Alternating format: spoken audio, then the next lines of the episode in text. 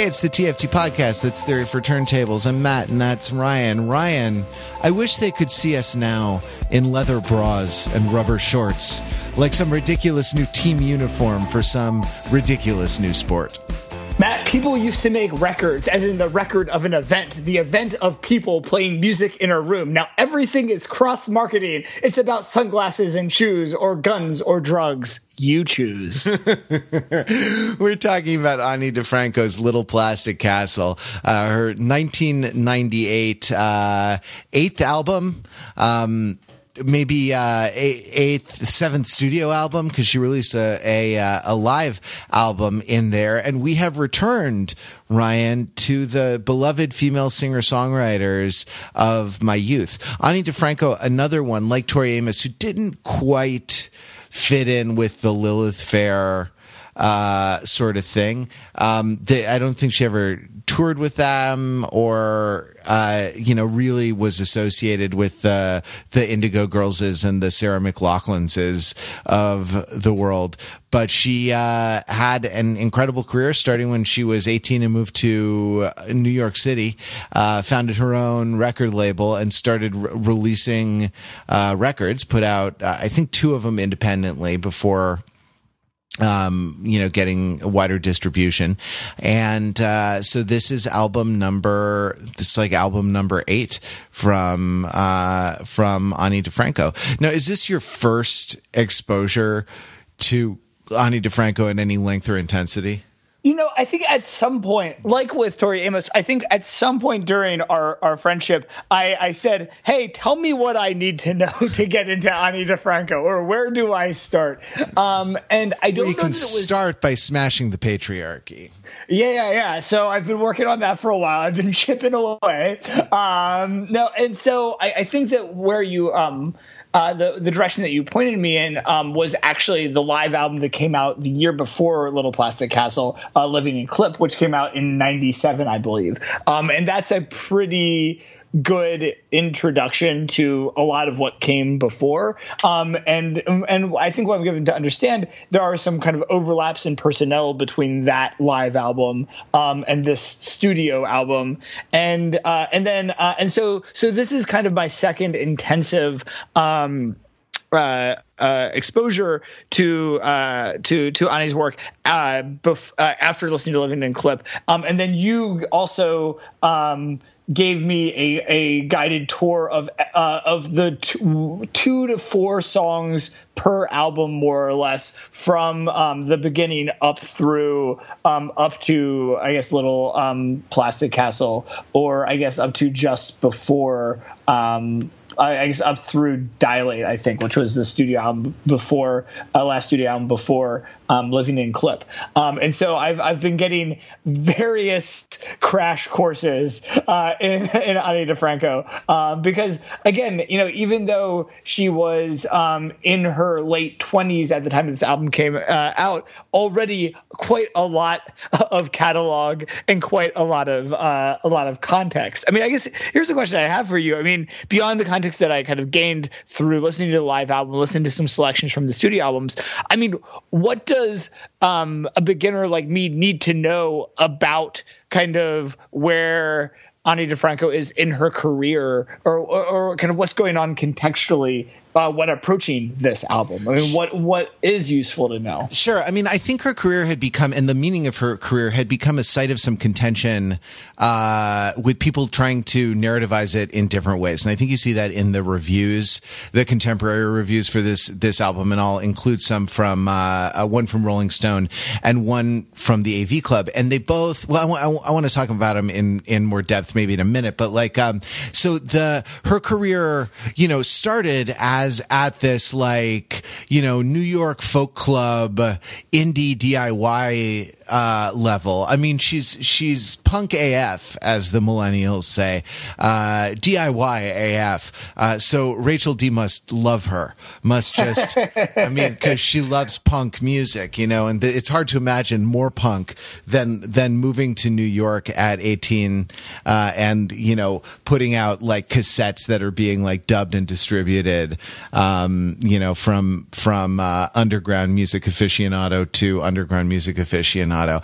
So, right. So she started to have some success. The record that I became aware of her on was Not a Pretty Girl. That's when I think, some teenage girlfriend of mine when I was a teenage boy, put a couple of the songs on a mixtape, and I was moved to investigate, and ended up buying that record and a whole bunch of others. And so then she started. Then I saw her live on the tour before the Living in Clip tour.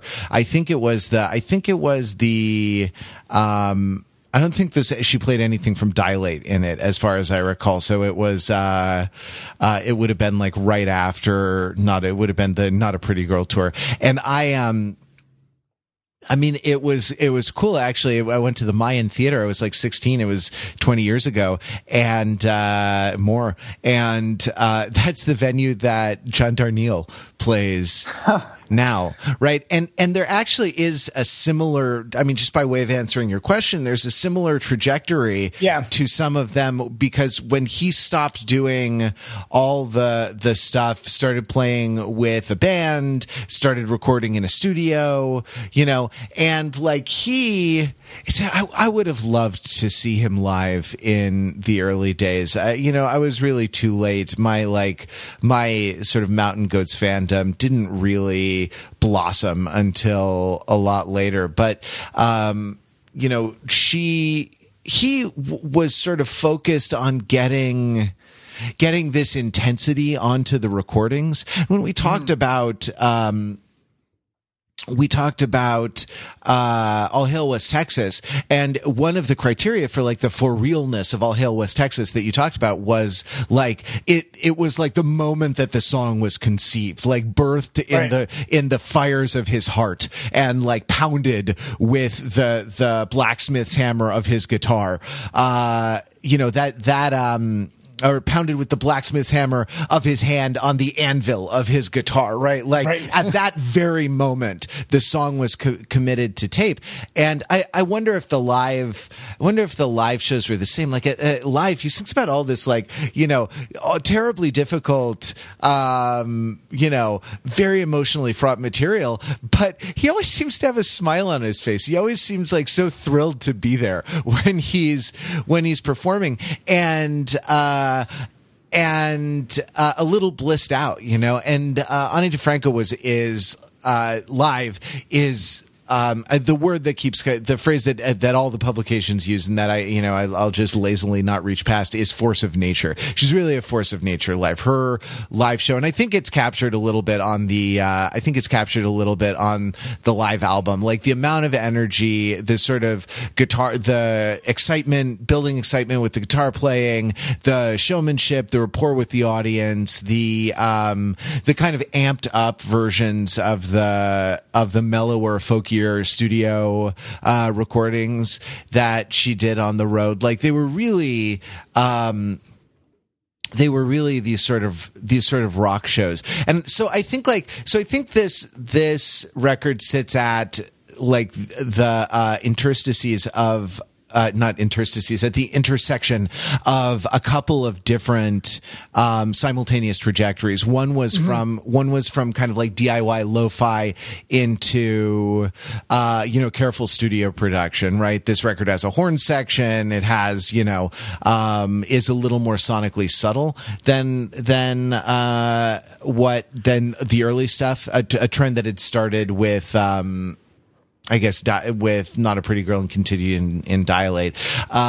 Then there's also the kind of becoming more famous, more people becoming aware of her trend. And so this is like maybe crossover-ier. These are more, I wouldn't call the sound pop, but that some of the song structures are poppier with sort of choruses and hooks and stuff like that in a way. Well, there are certain songs, if not pop, kind of correspond, fit in and are in dialogue with this what alternative rock sounded like in 1998. Sure. I think a little bit about like the Speak singing on Fuel. Yeah. I think a little bit about, I mean, a number of the songs, As Is, I think, right, could have kind of fit in the kind of alterna pop radio right around that time as well, and a few others as well. I mean, there's a way in which Little Plastic Castle, like the title track, could have been a No Doubt song, right? Because it's kind of and actually, so that was the Rachel D, punk correspondent Rachel D's favorite Ani DiFranco song is the one Scott song in the catalog. Well, that, like, I, you know, it's hard to like the way the album starts, yeah, right, with the kind of jangly guitar and her singing, and it's this sort of, she always referred to herself as a folk singer, and like would refer to herself in the third person as the folk singer. So like that movement from the kind of jangly guitar, not jangly, the twangy guitar, with her singing solo over it, to suddenly, all of a sudden, here's this big band, here's a horn section, here's this rhythm that's like da da da da da da da da da da, you know, like here's this kind of like ass shaking rhythm to it. Yeah. Is that kind of, I think, tells you a little bit about what's happening. What's happening in her career at this point.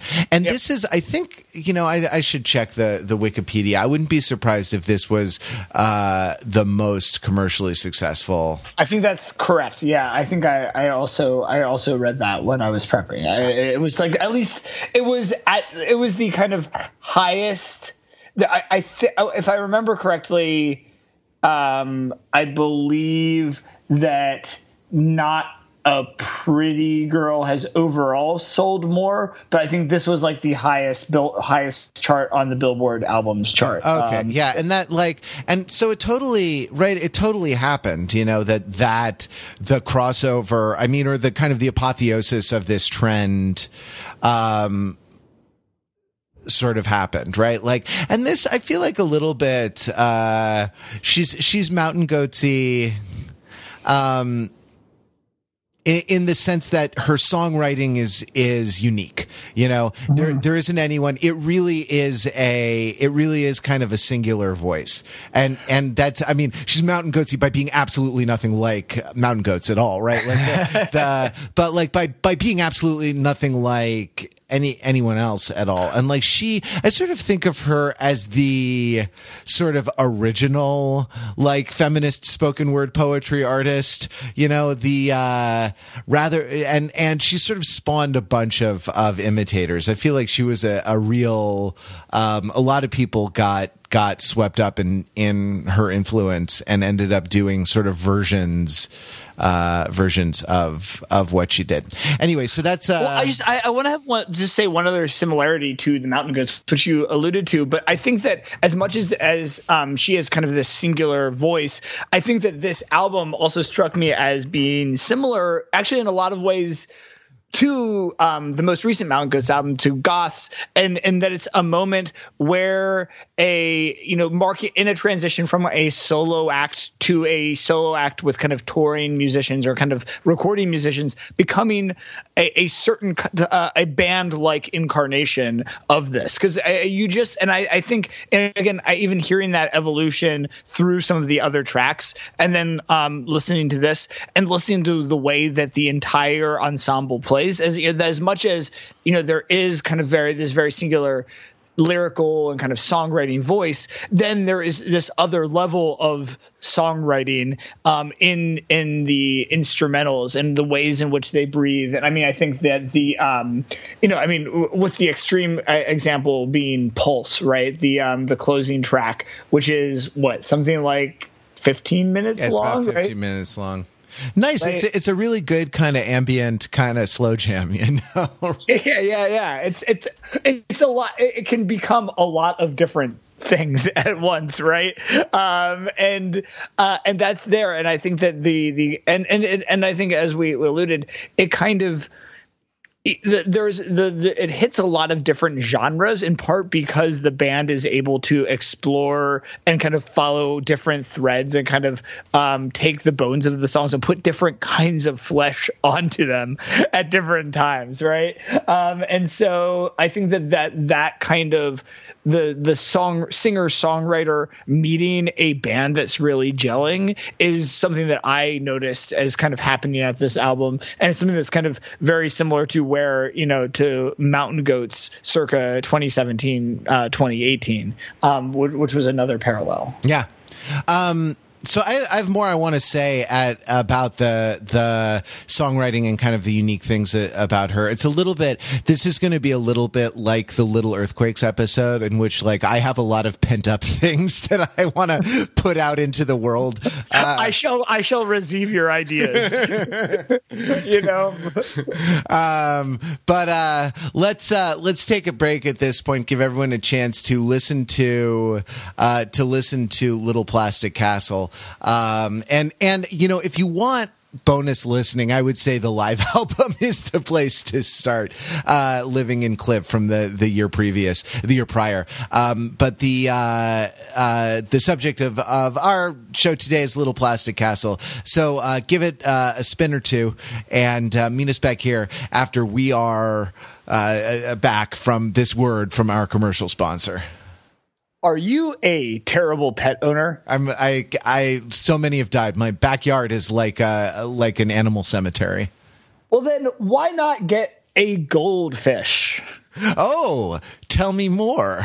Well, you see, goldfish, they have no memory. So even if you abuse them or fail to feed them or overfeed them or neglect them or swear at them, they'll just forget that you did that. Oh, hey, my goldfish is floating at the top of the little, unadorned glass bowl that I put it in. I could just get another one, right? Exactly. You too then can be like the goldfish. Forget this goldfish, replace it with another goldfish, and you'll forget there was even a first goldfish. It's just a permanent goldfish. It is you and goldfish in stasis forever. Oh, wow. I'm indifferent to the suffering of other creatures.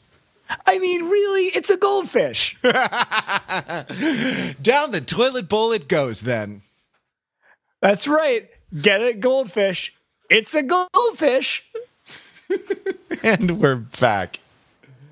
There are a lot of fish on this album. I don't know if you noticed that. There, it's an image that comes up, and I don't know if I'll get all of the references at the top of my head. But there's a lot of times in which fishes or fish tank or being on a line like a fish come up, and it's. I mean, it's really there. I mean, not only in the kind of the opening track and the title. In some of these songs, I mean, she herself has the rudimentary photoshopped kind of face fish on the album cover, which makes this like, you know, I gotta have to say, if you didn't know, you know, that this was an Ani DiFranco album, I mean, it otherwise is a very 98 album. Like you could have thought that Little Plastic Castle was like a ska band, right? Exactly. It definitely has that like early desktop publishing kind of to the kind of clip art things that are put together too, and the font too, right? It should be. It's like it's a real big fish cover band, real small fish, right? So Little Plastic Castle, Swan Dive is like Swan Dive into shark infested waters. I believe. Oh, what is it? Glass House is sort of like a glass house is kind of an aquarium. And so Loom has it. Loom has. I always looked into your glasses like a cat looks into a fish tank. Yeah, sure. And there's at least one more. There's a couple others, I think. Yeah. Well, it's. I mean, it's an interesting thing because fish are sort of. Fish are sort of secure and vulnerable at once. They're sort of otherworldly because they live in another medium, but they're vulnerable as well because that medium is contained within a still larger context that also contains a cat, right? And so that right. You know, so that I don't know, kind of gets, there's kind of like a two-way looking thing of the fish. I mean, also, and there's also being like another side that is being scrutinized, right? Being very visible and yet having very little, like, you know, agency, right? So that's, I mean, this is the thing, like the almost all the reviews of this record seized on one verse in Little Plastic Castle, which was, people talk about my image. I'm not even looking at lyrics. People talk about my image like I come in two dimensions, like lipstick is the sun of my declining mind. Like what I happen to be wearing the day that someone takes a picture is my new statement to all of womankind. And like, they're all slagging on her for doing, they're slagging her off for saying this, and like, well, who elected you, you know, feminist president, right? Like, or like, gosh, that's, you know, that's awfully conceited of you to say. But by making that the focus of their comments, they're proving her point, right? And this is, you know, this is like, there was her career was a site of some contention. Like, is she? And she was always sort of alienating and confounding. There's an early song called "In or Out" that is basically about refusing to identify in a kind of binary gender identity or a sort of binary sexual orientation, right? Like either one or the other. And so she has this sort of non-oriented or sort of non-binary thing way before it was cool. Oh yeah. No, I know. It's you know, I guess Gen Xers really were the original millennials.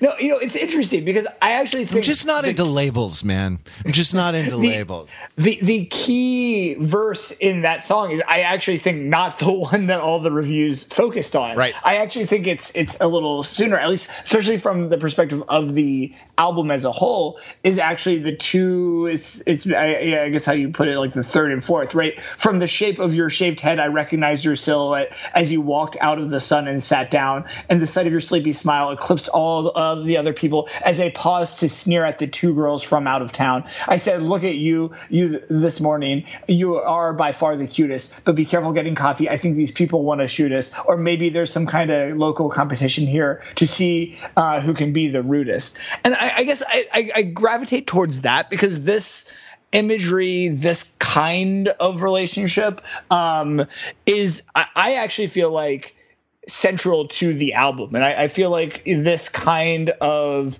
you know, and that's kind of their, I see a through line between those verses of Little Plastic Castle through to Two Little Girls, and kind of all the way through to Pulse even as well. Even if it's not necessarily narrative in the same way, I see some of these kinds of relationships, and I mean, it's so interesting, right? That there's this kind of interplay between the personal and the political throughout this album, and it's something I kind of saw on in the snippets that I heard from the other albums. But here, I think there's a movement between kind of honing in on very specific dynamics of specific relationships, and then zooming out to kind of society. Right? And this is, I mean, this was a feature. This is kind of the folkiest feature, aside from kind of some aesthetic things, like its guitar generally was acoustic guitar early on. You know, had kind of choruses and stuff like that that you, I suppose, could sing along to. This was kind of the folkiest aspect of her songwriting, was that it was sort of instance. It was like songwriting by example, by for instance, where the personal relationships were connected to like larger social problems or kind of political convictions. Like one of the reasons that I love her work so much is how entrepreneurial she is, how she is you know, she's from Buffalo and has this like this sort of blue collar background, and she writes unironically about like the labor movement. Right. There's a later song, I forget the title of it, but she writes about her early experience and kind of political awakening. And the chorus is, I was just a girl in a room full of women licking stamps and laughing. I remember the sound of community building, of democracy happening. And that, that, like, so that like political organization, unions, and then starting her own label, like starting a small business, hustle, you know, it's like it's a kind of non-spiritual,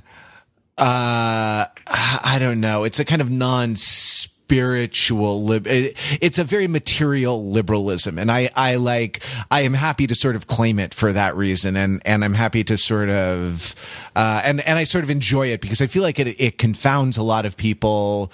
It confounds a lot of people on the left who were her fan base in the same way that I think a lot of her identity stuff, you know, confounds a lot of people. And she was always sort of pointing to life and kind of making it more complex and kind of not like, saying that the experience cannot be reduced to a slogan, which is a remarkable thing to do in a pop song, which, you know, the point of which is to reduce experience to a slogan or, you know, a set of hooks or something like that.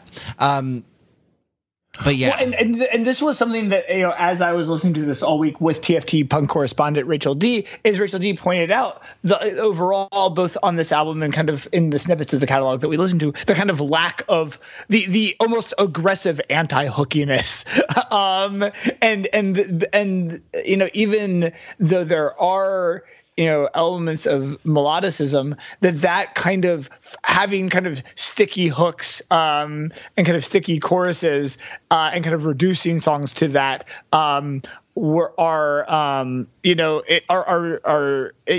resisting that is definitely part of the point. But what's interesting is that, you know, at some point today, Rachel actually texted me, oh my God, I have the Ani song in my head. And then right after that, she says, Ani makes me want to go hiking. Yeah, right. Like, get up into the mountains, you know, like just experience some nature, right? Well, I guess that is, I mean, it is so interesting because we talked about the punkness before, and it's, you know, I guess there's an interesting question of, can you be a punk with an acoustic guitar? Uh-huh. And I think that part of this is contextual in some ways. In the 90s, grabbing an acoustic guitar was among the punker things you could do, right? Right. And because we've kind of talked about these kinds of situational punks of against kind of rebelling against some kind of a status quo. And you know, right. And the status quo, what was going on huge in rock and roll music then was the ascendancy of Seattle and grunge. And here's the other like frozen northern corner of the country. Right. And here's this completely different aesthetic, not sort of airy fairy, like Jewel and Sarah McLachlan and like, all these other people would turn out to be, but a little more Alanis-y, right? Like a little more, though she started recording before Alanis, I think, a little spike. At least while Alanis was like a pop star, right? Like, yeah. But a little spikier and a little more jagged, right? Well, it reminds me of, you know, and I think that another set of artists that I've been thinking about when we've been talking about the kind of means of production of this and kind of the independence, the DIY-ness is Fugazi, right? And it reminds me again of the, when we talked about Red Medicine, the line from Target, right? You know, it's cold outside, my hands are dry, skin is cracked, and I realize that I hate the sound of guitars, right? A thousand grudging young millionaires. And I think there is a sense in which the, you know, that at the time of creation, you know, first the acoustic guitar, and then I think what by the time of Little Plastic Castle is kind of, I feel like the already the acoustic guitar had been captured a little bit or was about to be captured. And so that you have movements away towards different kinds of textures. You know, again, especially, I found the first two tracks of Little Plastic Castle really surprising, you know, because of the kind of two textures, right? Because the acoustic rap. Yeah, exactly. I mean, I actually really hoped that it was all like Fuel. I mean, right? Like that was, I could go for a whole album of like late 90s Sprechgesang. Right? Like, you know, it's just, it's one of the things I like, right? Like that actually late 90s Sprechgesang could be a good mixtape. A good Spotify playlist. I was about to say, yeah, we could do like a limited edition vinyl pressing or something, TFT 001 on our own record label where it's, you know, this and Hold Steady and some other stuff. If you're late 90s, you have Popular by Nada Surf. Uh-huh. If you remember that one, there's a lot. There's a lot. I mean, I don't know. I think if you're going for the Sprechgesang, you have to go warts and all. I think if you have Sprechgesang, yeah, even if you have Ani or the early work of Craig Finn, you probably need to include Third Eye Blind as well, right? Uh-huh. Like, not just cool people were singing in the 90s. Uh-huh. Everyone was doing it. That's sort of an interesting song because it's one of the few kind of non-personal songs, yeah. Right? Like she writes about these dyads and yeah. there are kind of several continua along which you can do the dyad, like the continuum from like enemy, adversary, friend to lover, right? Yep. The continuum of kind of like positive to negative affect, like warm to cold feeling, and then the continuum of sort of ally to adversary, or like alignment. Yeah. There's a continuum of like alignment of interests. Whereas like, Loom is, you know, poor alignment of interests. Independence Day is poor alignment of, interests. Actually, that Independence Day, that could be a Mountain Goats lyric, right? Like, did I ever tell you how I stopped eating when you stopped calling me? I was cramped up, shitting rivers for weeks and pretending I was finally free. That like he could have, you know, with that sort of sense of bitter irony and the kind of the economy of its expression, and also huge John Darnielle trick is placing the rhyme at a different on a different stress than you think it's going to come. Yeah. But I guess it's the John Darnielle lyric is what do I do? What do I do? What do I do when I'm shitting rivers of poo? Right? It is not that, but. On the morning that I took a shit without you for the first time, I used too much toilet paper, so I wrapped it around my hand. Someday we will cover every, you know, like someday before the heat death of the universe, we will cover every Mountain Goats release.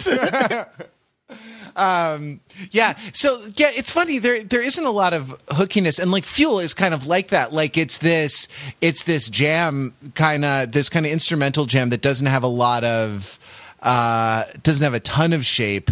Has a couple of little interludes, with some guitar noodling, in between it, but it's really, the focus is really on the lyrics and on the sort of the rhythm of it. And this is like, she had done, a lot of spoken word pieces on the records before, unaccompanied, and this is for me, Fuel and Pulse are the first time where they're sort of. I mean, Fuel is more a rap than Pulse is, but they're sort of these spoken word pieces to music. Pixie kind of has that element too. I guess Pixie's a little more songy, but I feel like I find that Pixie is a companion piece with Fuel kind of thematically. Also, that it's less about one of these kind of relationship dyads and a little more about, you know, like all the, what was it?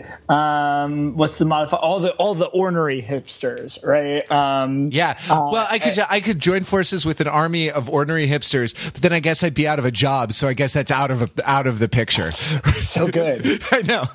And all the privileged white kids on TV playing at death, with their cocaine makeup and their heroin breath. Right. Yeah. And that's like, you know, know, a pretty, like, I don't know. That's a good burn on a lot of the kind of the early 90s kind of grunge culture.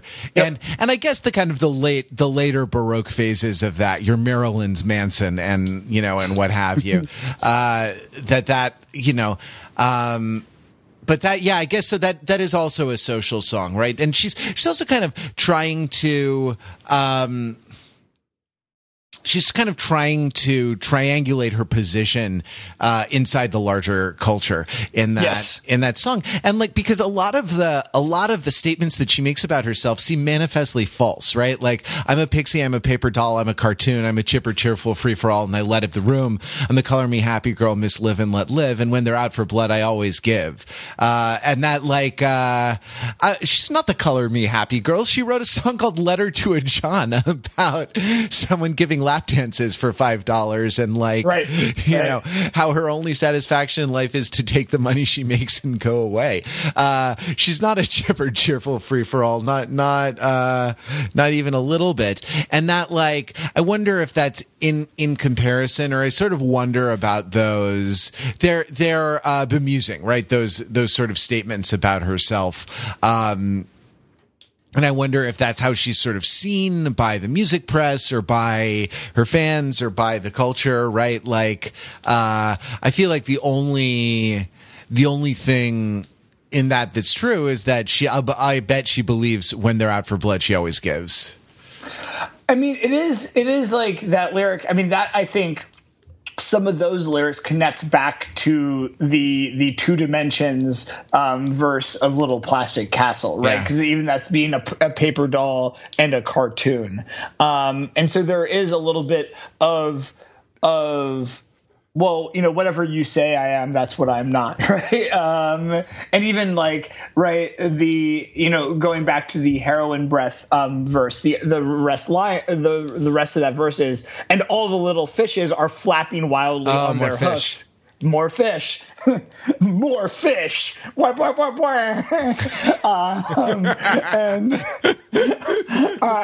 all the top critics find great meaning in the telephone book. And I don't know. I like that line because it both lands, and then I'm like, and then you go, huh? Right? But she delivers her in such a way where, like, yeah. Yeah, I mean, this was a you sort of can't do it. There's, like, I feel like the current political situation has led to a rise of like public intellectuals, whether they're any damn good or not is another question, is another matter. But like, there is this role again, and also a sense that like this is important, like that the discourse that we have in op-eds and, you know, think pieces and stuff like this, this is important to, you know, the state of the republic, that we kind of have to like be vigilant and ask how stands the republic, and that this happened at a. It coincided with the, like, the first Clinton economic expansion, right, following the first Bush recession that I think led to the first dot-com boom, which I say to distinguish it from the second Bush recession and the second dot-com boom. But there was this sense in which, like, academia and music criticism, there was this sense of, like, coffee house intellectuals, yeah, you know, zine publishers, yep, like, yep, you know, turtleneck wearing whatever's that I think, I don't know, that strikes me that it is sort of dated, and that, like, that reference, like the great meaning in the telephone books, which is like an image of like people squandering their intellectual capacity on something other than the dialectical materialism. I mean, it is interesting to think about kind of great meaning in the telephone books. Although, I mean, I wonder, like, I feel like that we do, all the critics do try to find great meaning in the telephone books now, and that's just called please share and retweet, right? Sure. Right? Well, they also, I mean, they now try to find, it's called like machine learning, it's called like algorithmic, you know, like data mining or something like that. In fact, it is now more than ever, it's easy to find the great meaning in the telephone books. Right? Like, we are going, whatever meaning is there, we are going to, this algorithm is going to artisanally squeeze the meaning out of the telephone book, yeah. Right?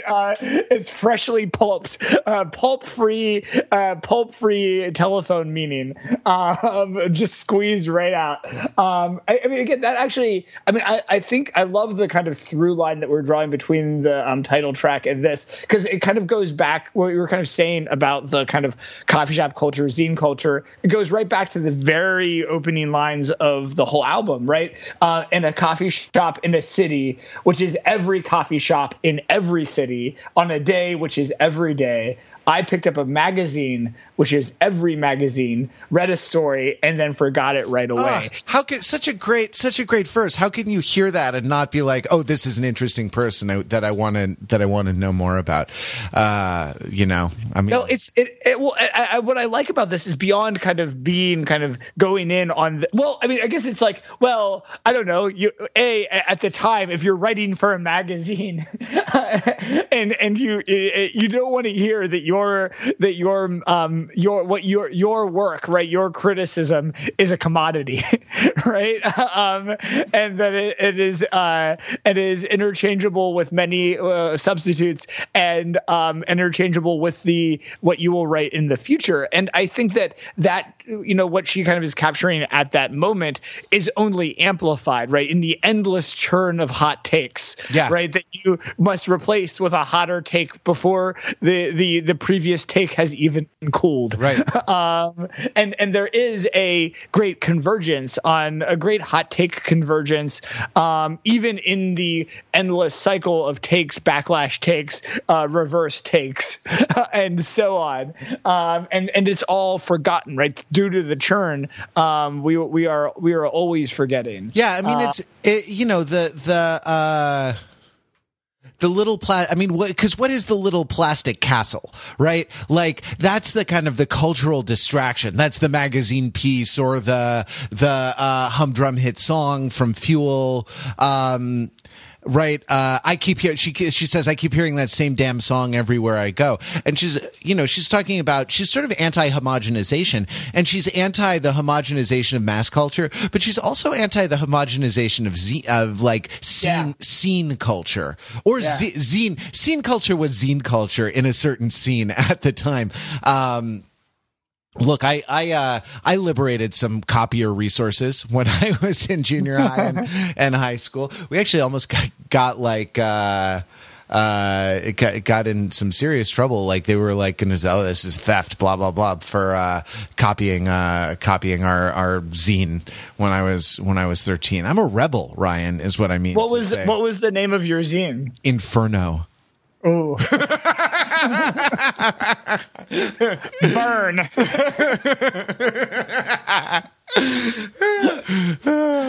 My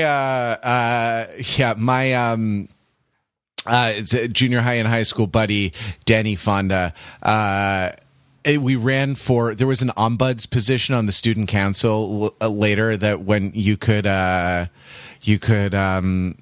represent kids who were like in trouble for drugs or things like this, and at least sort of advocate for them a little bit in the disciplinary things. And he and I ran for that. And our slogan was, "Are you Fonda rather, or would you rather Fonda?" That was pretty great.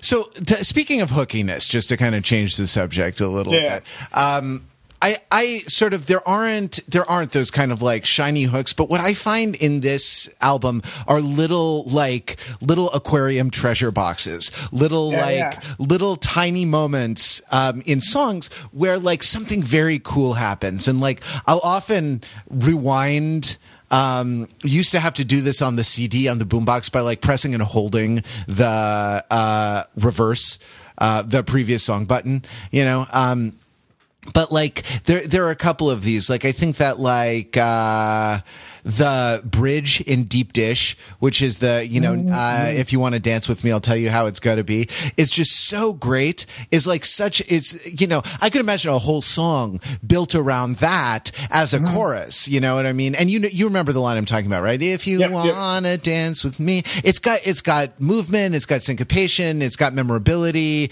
it's got easy rhymes, and you could do a whole thing where like you Max Martin the shit out of it, and you know what I mean, and like make it sort of obvious. And it's done in this like tinny mid-rangey radio style, where it's almost like this is too catchy, we have to downplay it, we have to fuck it up somehow. The other one is in Loom, after the breakdown in Loom where it goes into the bridge, you're the one-way glass that watches me. There's this kind of build back up to the I wanted to take up lots of room, I wanted to loom, where it breaks down to just guitar, adds in some bass, adds in drums, and then comes in crashing on the last for the last verse of the song. And that's just like, I'm never not thrilled by that when I listen to it. I also think, like, I don't know, I think Independence Day is a really good, I saw her once in Hartford, Connecticut, and this was after a later double album called Reveling Reckoning.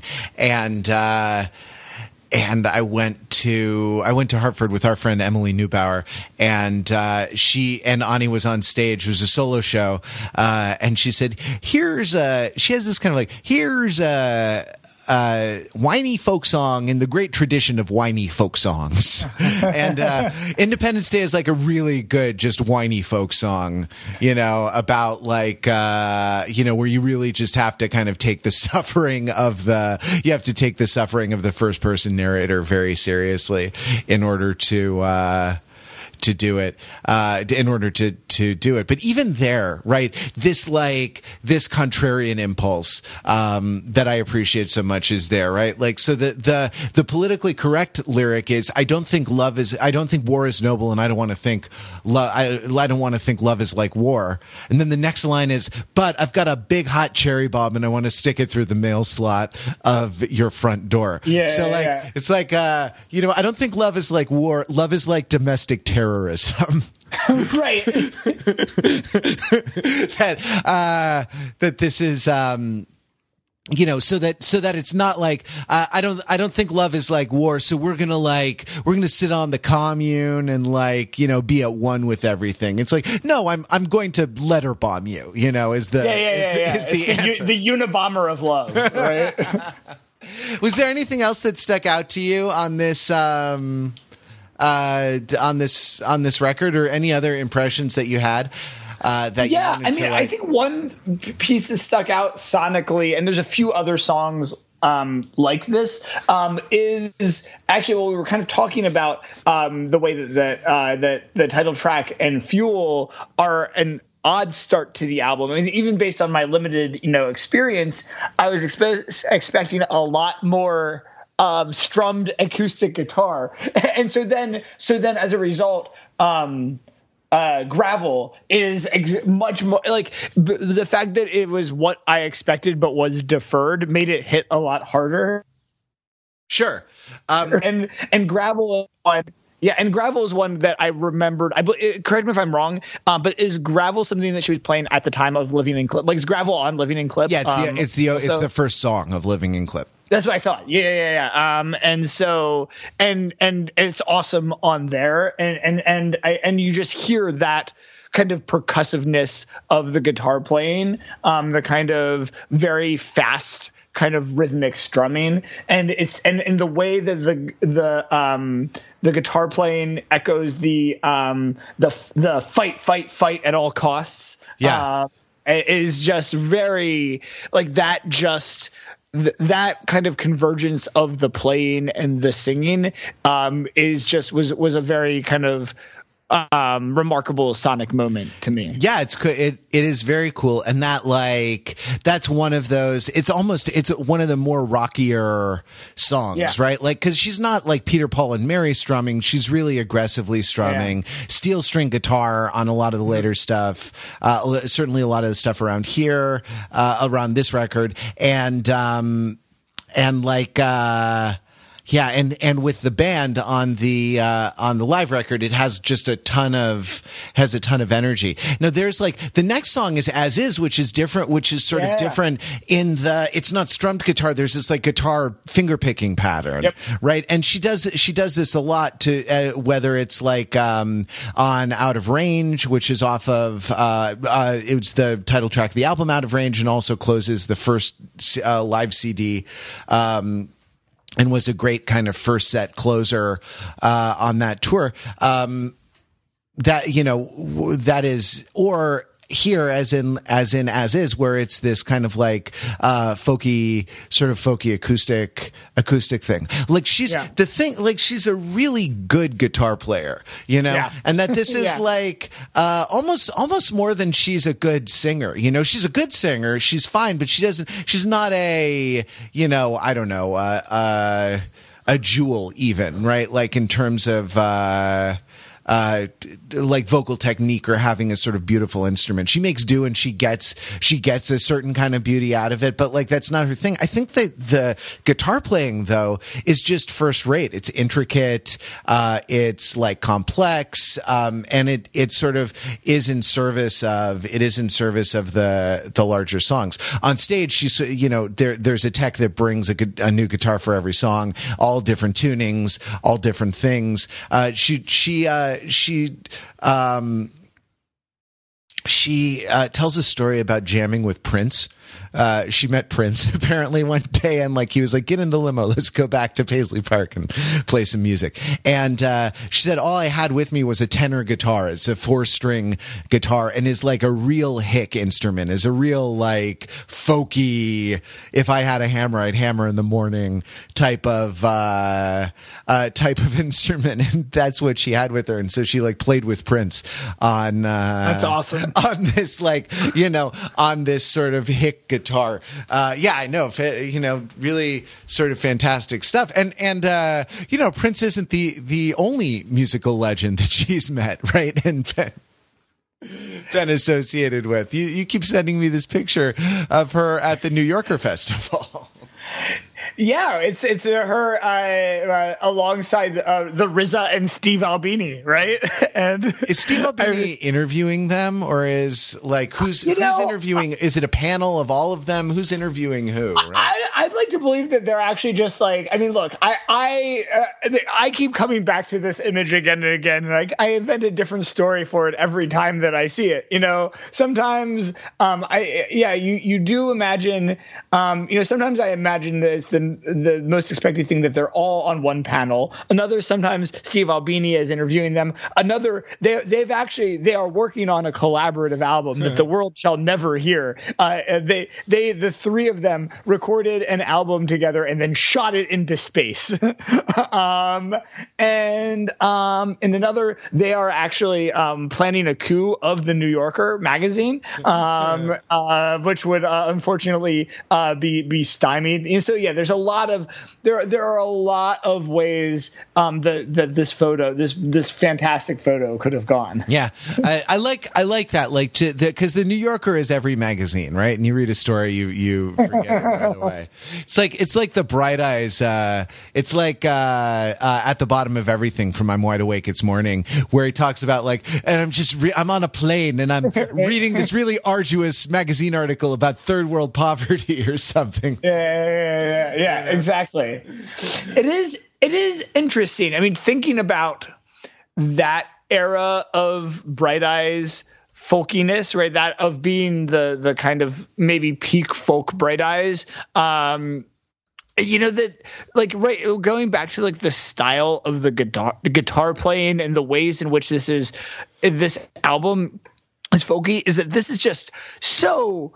The level it's well beyond that, right? Because Bright Eyes was doing a lot more kind of Dylan pastiche and kind of Dylan and contemporaries pastiche on this album, right? And that was the kind of you know, how the hell are we electing George W. Bush again album, right? Yeah. It was kind of, you know, peak that wave of kind of liberal outrage and resistance, and it's I think.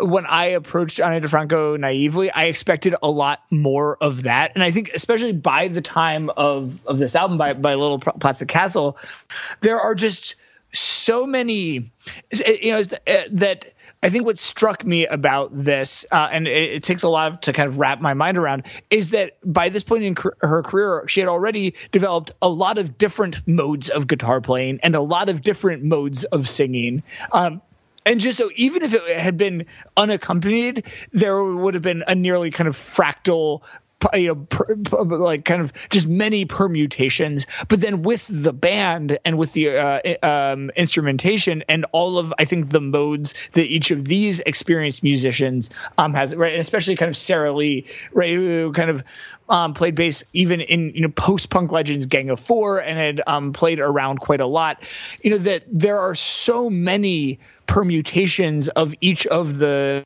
instrumental styles with each of her kind of then modes of musical of vocal styles that's what kind of lends this kind of album the variety and richness that it has. I mean, there are just so many possibilities for what an Ani DiFranco song can be. This is just one possibility in a world of possibilities. There are many possibilities ranging from long to short. Before something, there was nothing. Before nothing, there was always the possibility of something becoming what it is. Ba ba ba ba, ra da da da da. The other thing I want to say though about the guitar playing, and it's interesting, and I'm still processing this, and maybe we'll discuss this artist as we go through the late 90s. But the you know, in terms of the intricacy of the kind of strumming patterns and the rhythmic nature, you know, the closest comparator I actually know of in this late 90s kind of style of acoustic guitar playing is actually Dave Matthews. And is especially and I think that, like, you know, especially it gets obscured because Dave Matthews gets intrinsically lumped into jam band, especially because of kind of that's how they are live and kind of how that band evolved. But especially if you listen, right, so there was around this time this Dave Matthews and Tim Reynolds album, which was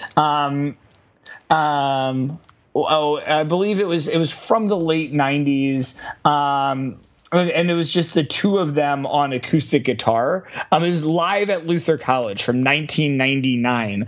So it was, yeah, like a year after this. And it's and it kind of reveals kind of, again, there's I would say a convergent evolution there, and it's I think not something that one would necessarily associate, because that is already, right, that you know, Dave Matthews Band is associated as kind of heart of brocore, right?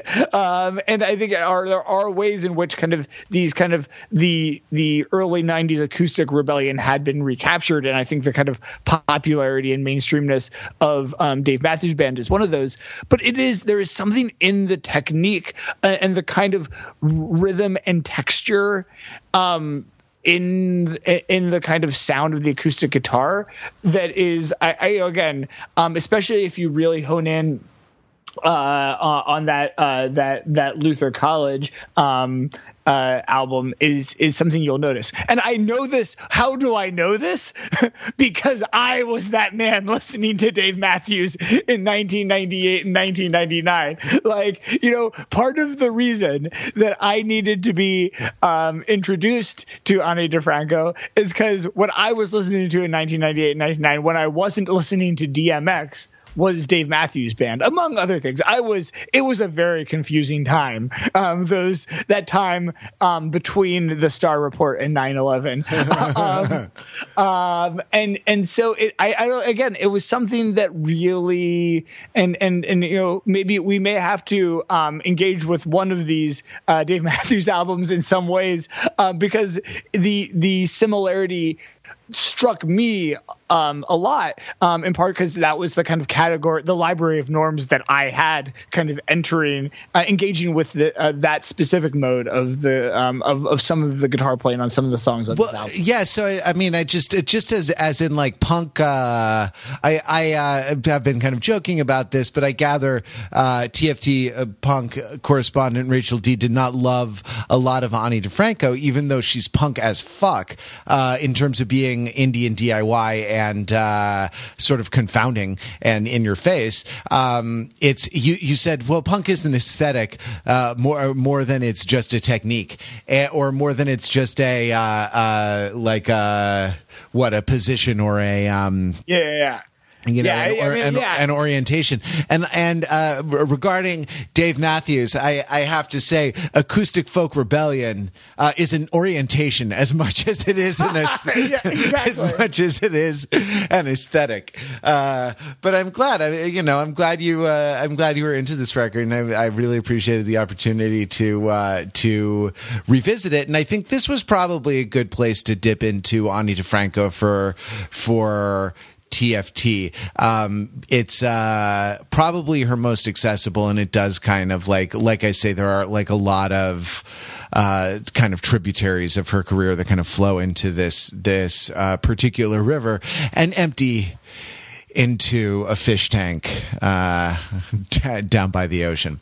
All right, let's leave it there. If you want to hit us up, publish a zine by misappropriating Xerox from your school or work, and leave it in a coffee shop. Right? Exactly, in a coffee shop in a city, which is every coffee shop in every city, and we will find it and read it there. We'll be back with more TFT Podcast next week. Until then, whether you are coming from the heart of brocore or the early 90s acoustic feminist backlash, please keep it real.